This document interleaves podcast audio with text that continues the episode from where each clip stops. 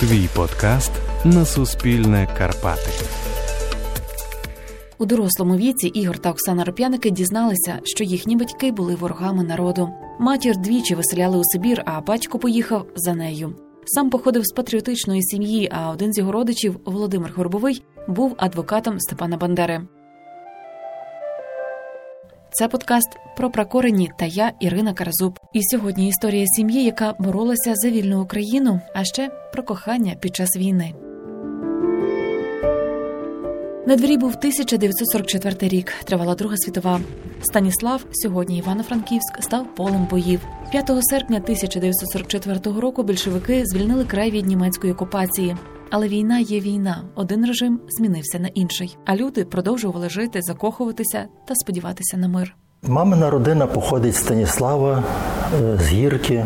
Тобто я вже такий корінний Станіславець е, в четвертому поколінні, можна сказати. Ігор Ропяник, художник, журналіст, зберігає сімейні реліквії та записує родинні спогади. Дідусь був працював на колії машиністом. Бабця була домогосподиною, бо тоді е, колійовець дуже добре заробляв, що не було потреби працювати е, дружині. Просто вихованням дітей. В бабці було четверо дітей, найстарший син Роман Ільба, молодший Володимир, але він помер в дитячому віці. І потім донька Ольга і наймолодша моя мама Галина.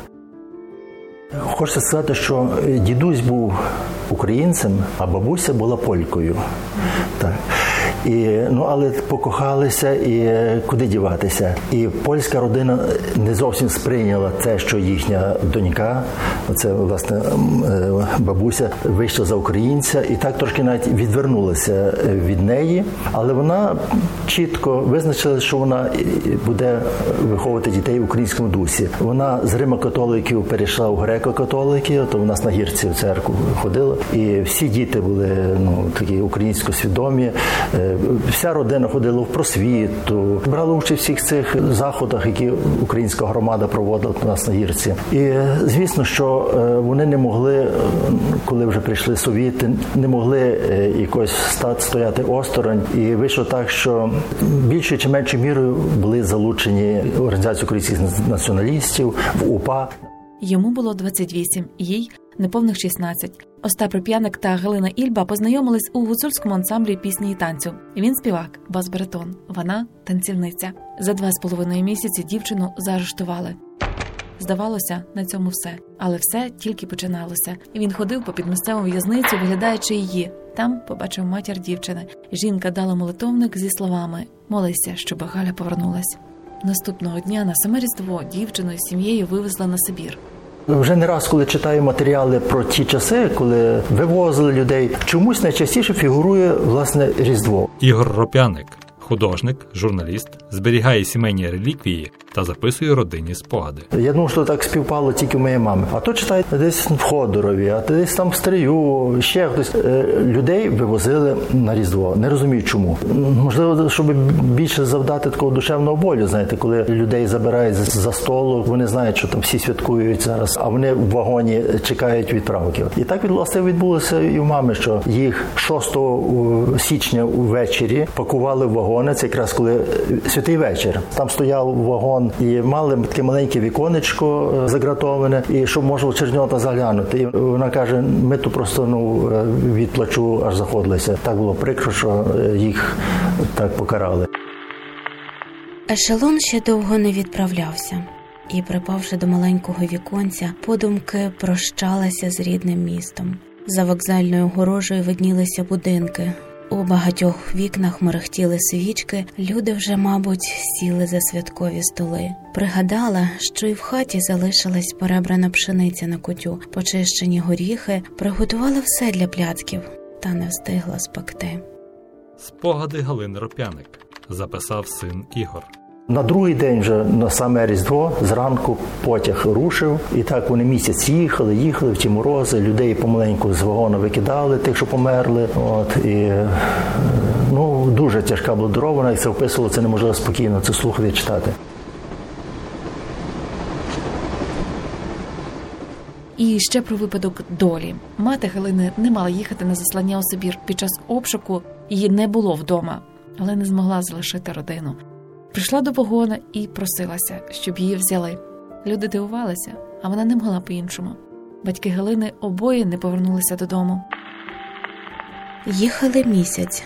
Чимало людей померли в дорозі. Сама копала батькові яму. Удвох із племінником ховала його у глухому сибірському лісі. Спогади Галини Ропяник записав син Ігор. А вона, 16-річна дівчина, опинилася з двома племінниками. Дітей перевели у дитбудинок, а Галина мала складну роботу, валила ліс у Сибіру. Згодом вдалося втекти. Вже дочекалися весни, коли вже почався рух на річці, ніби судоплавство. Бо тоді звідти можна тільки пароплавом вибратись по Печорі, по річці, то ж Сибір.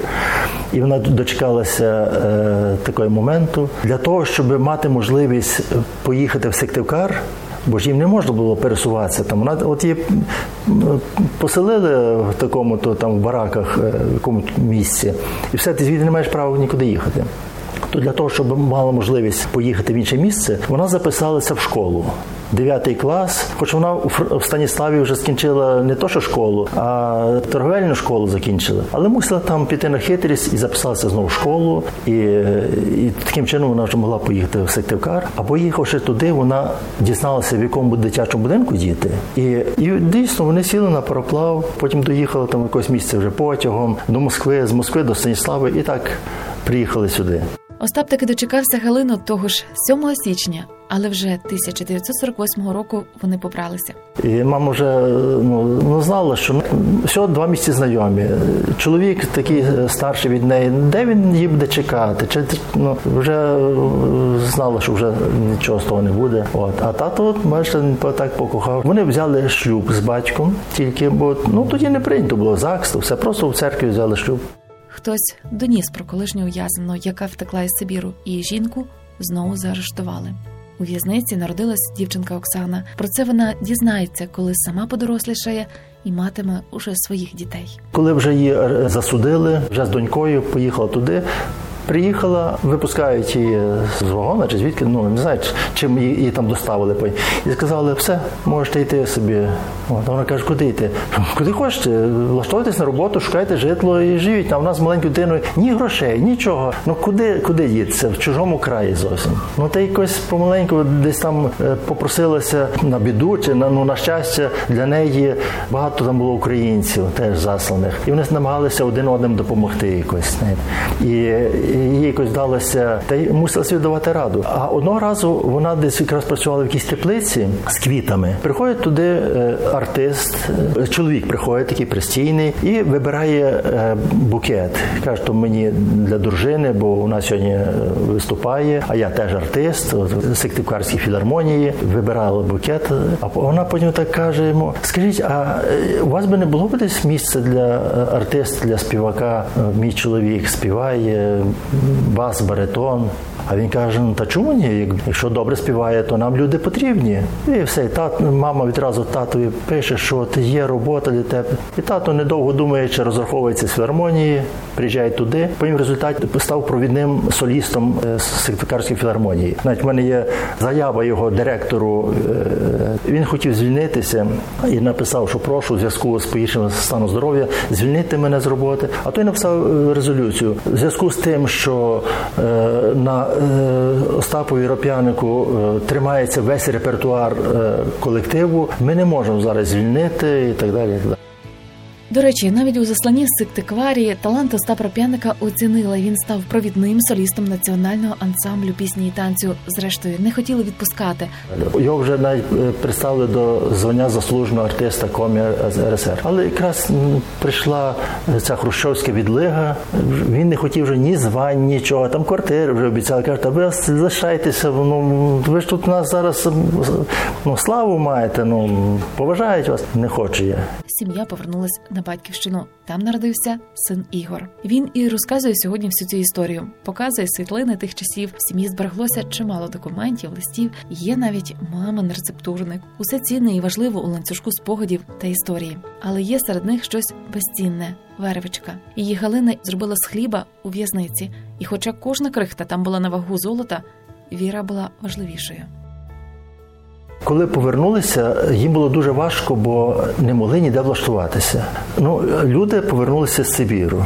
Вже ніхто не звертав увагу, що мій батько там добровільно поїхав, що він там просто працював. Ну, дружина суджена. Так. От. Мама теж ніяк не могла, вона ж була танцюристкою перед тим. Ну, Закінчила торгівельну школу, теж ніде не брали. Ну як, вона суджена, яку суджену в торгівлю. Так. І вона пробувала десь різні такі. Десь у нас на птахофабриці влаштувалися патрати кури, а там таких вошей було. Кажу, я на хвилинку там, коли них стали, по мені вже по ногах, по всьому вже все лізе, там е, ну ті воші, якісь дрібненькі курячі, не знаю, то ну каже, це неможливо було. Вона там два дні витримала, не змогла. А потім ще десь ну так пробували, якось перебувалися. Аж раптом е, дізнаються, що в гуцульському ансамблі треба зав костюмерним це так називається. Костюми приводити в порядок, ці е, строї гуцульські, там щось випрасувати, щось здати на прання. Ну така робота, але і тато теж вже запросили в гуцульський ансамбль. Вже було справжнє для них щастя, що вже обидвоє разом працюють. Ігорю Руп'янику вдалося записати спогади своїх батьків. До речі, вони прожили разом 60 років, поки смерть не розлучила їх. Дочекались незалежності України. Дітей виховували теж свідомими.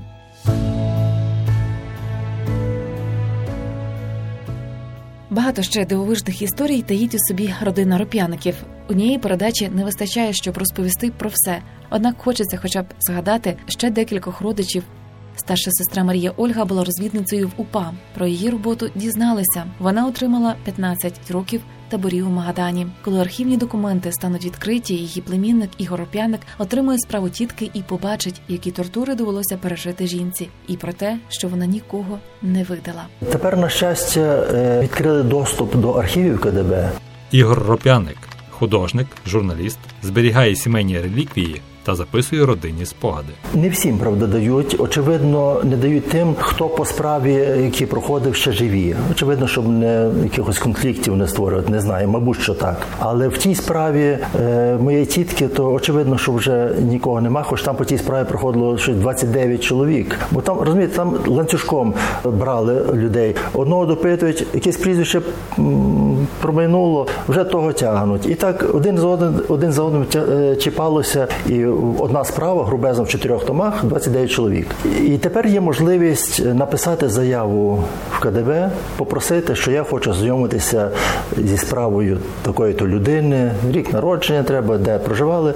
От і тоді вони дають е, можливість таку прийти, пофотографувати собі все. Це прям просто в СБУ треба прийти на прохідній лишити заяву і віднесуть її куди треба. І потім приходять повідомлення, чи подзвонять, чи напишуть, що можете такого дня на таку годину прийти, ваша справа буде е, вже на місці. І там є спеціальна кімната, куди сідаєш. І мені було цікаво це читати, бо коли я у мами розпитував е, в останні роки мамині е, про всі ті події, бо я все-таки хоч хочу щось написати про це в паперовому вигляді. І мама мені багато різно розповідали, і там звучали різні прізвища, і сусідів, і знайомих. І потім дивився в тій справі, а це все дійсно збігає зберігається, все то підтверджується, що мені мама розповідала. От. Ну і, зокрема, вже довідався точніше про е, тітку, от, як її затримували, як це все відбувалося, знаєте. От. І ну, і її допит, там розповідати, чим вона займалася, що вона мусила розповідати. Цікаві речі, як е, питали, а той ну, наводили на людей, там, а той чоловік, а та жінка. то і коли вже аналізував то все, що воно відповідало, то вона назвала тільки тих, яких вона вже знала, що загинули. Та каже, так, той був у нас таким, то от, а він же, а він же загиблий був. Та е, дівчина так, вона була теж зв'язковою, але я вже знаю, що вона вже ну словом, що е, нікого вона не продала. От і це було. І вона все це не так. Це цього не було. Це це неправда. Я там не було. От і а ті цілий час напирають ви повинні сказати. А потім якийсь один день бачу вже. Та й підвели риску, і е, вона починає. Я така, то я зізнаюся, що я була там. То, е, ну я знаю, що це вже з розпади, як вона повернулася звідти, що ну її катували там просто її там е, тримали цілими днями в тому кабінеті. От, не, не давали заснути, от, ломили пальці в, е, в шуфлядах. Ну, словом, е, ну, е, тортури почалися. І вона вже просто здалася і все розповіла про себе.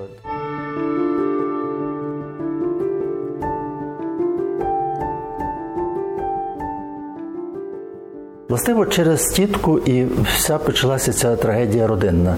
Е, В 44-му прийшли визволителі до нас, і е, ну і все. І вони почали відразу репресії. От війська пішли на Європу визволяти від фашизму, а ці лишилися тут людей е, катувати. І власне її першу заарештували, і ну тривали ці всі слідчі дії. Ну вона сиділа в тюрмі. А родину, е, ну ніби її батьків, сестру. І племінників двох брата ще перед тим е, заарештували і е, в комі СССР заслали. Він там загинув в 42-му. Тобто брат уже перед нею ще е, пропав. Її, коли взяли, то через неї вислали всю родину. Ну як е, родину ворога. Та. І вони ще не знали, що моя мама була зв'язковою. От вона дівчинка була 16 років, то е, просто ніхто її ніде не здав. Мамі доручали там від руки е, написати якусь відозву. Потім вони якусь мали друкарську машинку, то е, друкували теж якісь там листівки, передати куд- кудись листа. Там е, мама вже коли потім е, в часи війни танцювала в ансамблі Чуперчука, і вони їздили десь е, ну, Коломиї, Косів. От вже використовували її, щоб вона могла е, легально. Чому чому там знаходиться? Вона з ансамблем поїхала. От, а вже до неї там підходили, брали е, якогось листа. Тобто її виконувала таку функцію. А тітка ну, е, вона офіційно була розвідницею. Вона мала вивчати, скільки в Станіславі є війська, машинерії якоїсь військової, якісь переміщення військ.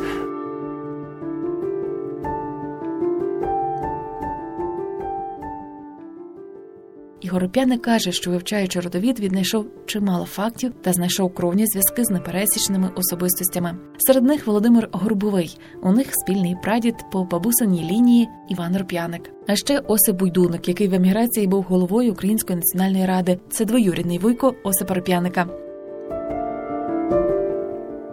Ігор Руп'яник досі живе у будинку, в якому народився. Для нього важливо пам'ятати історію, якою вона була, і залишити її для нащадків.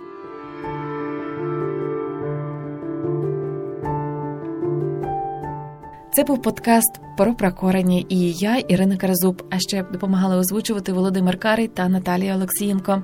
Нам важливо почути і розповісти вашу історію. Пишіть нам на сторінку Суспільне Карпати. Також підписуйтесь на сторінку у SoundCloud, Apple та Google подкасті. Пам'ятайте, спогади роблять нас такими, якими ми є сьогодні.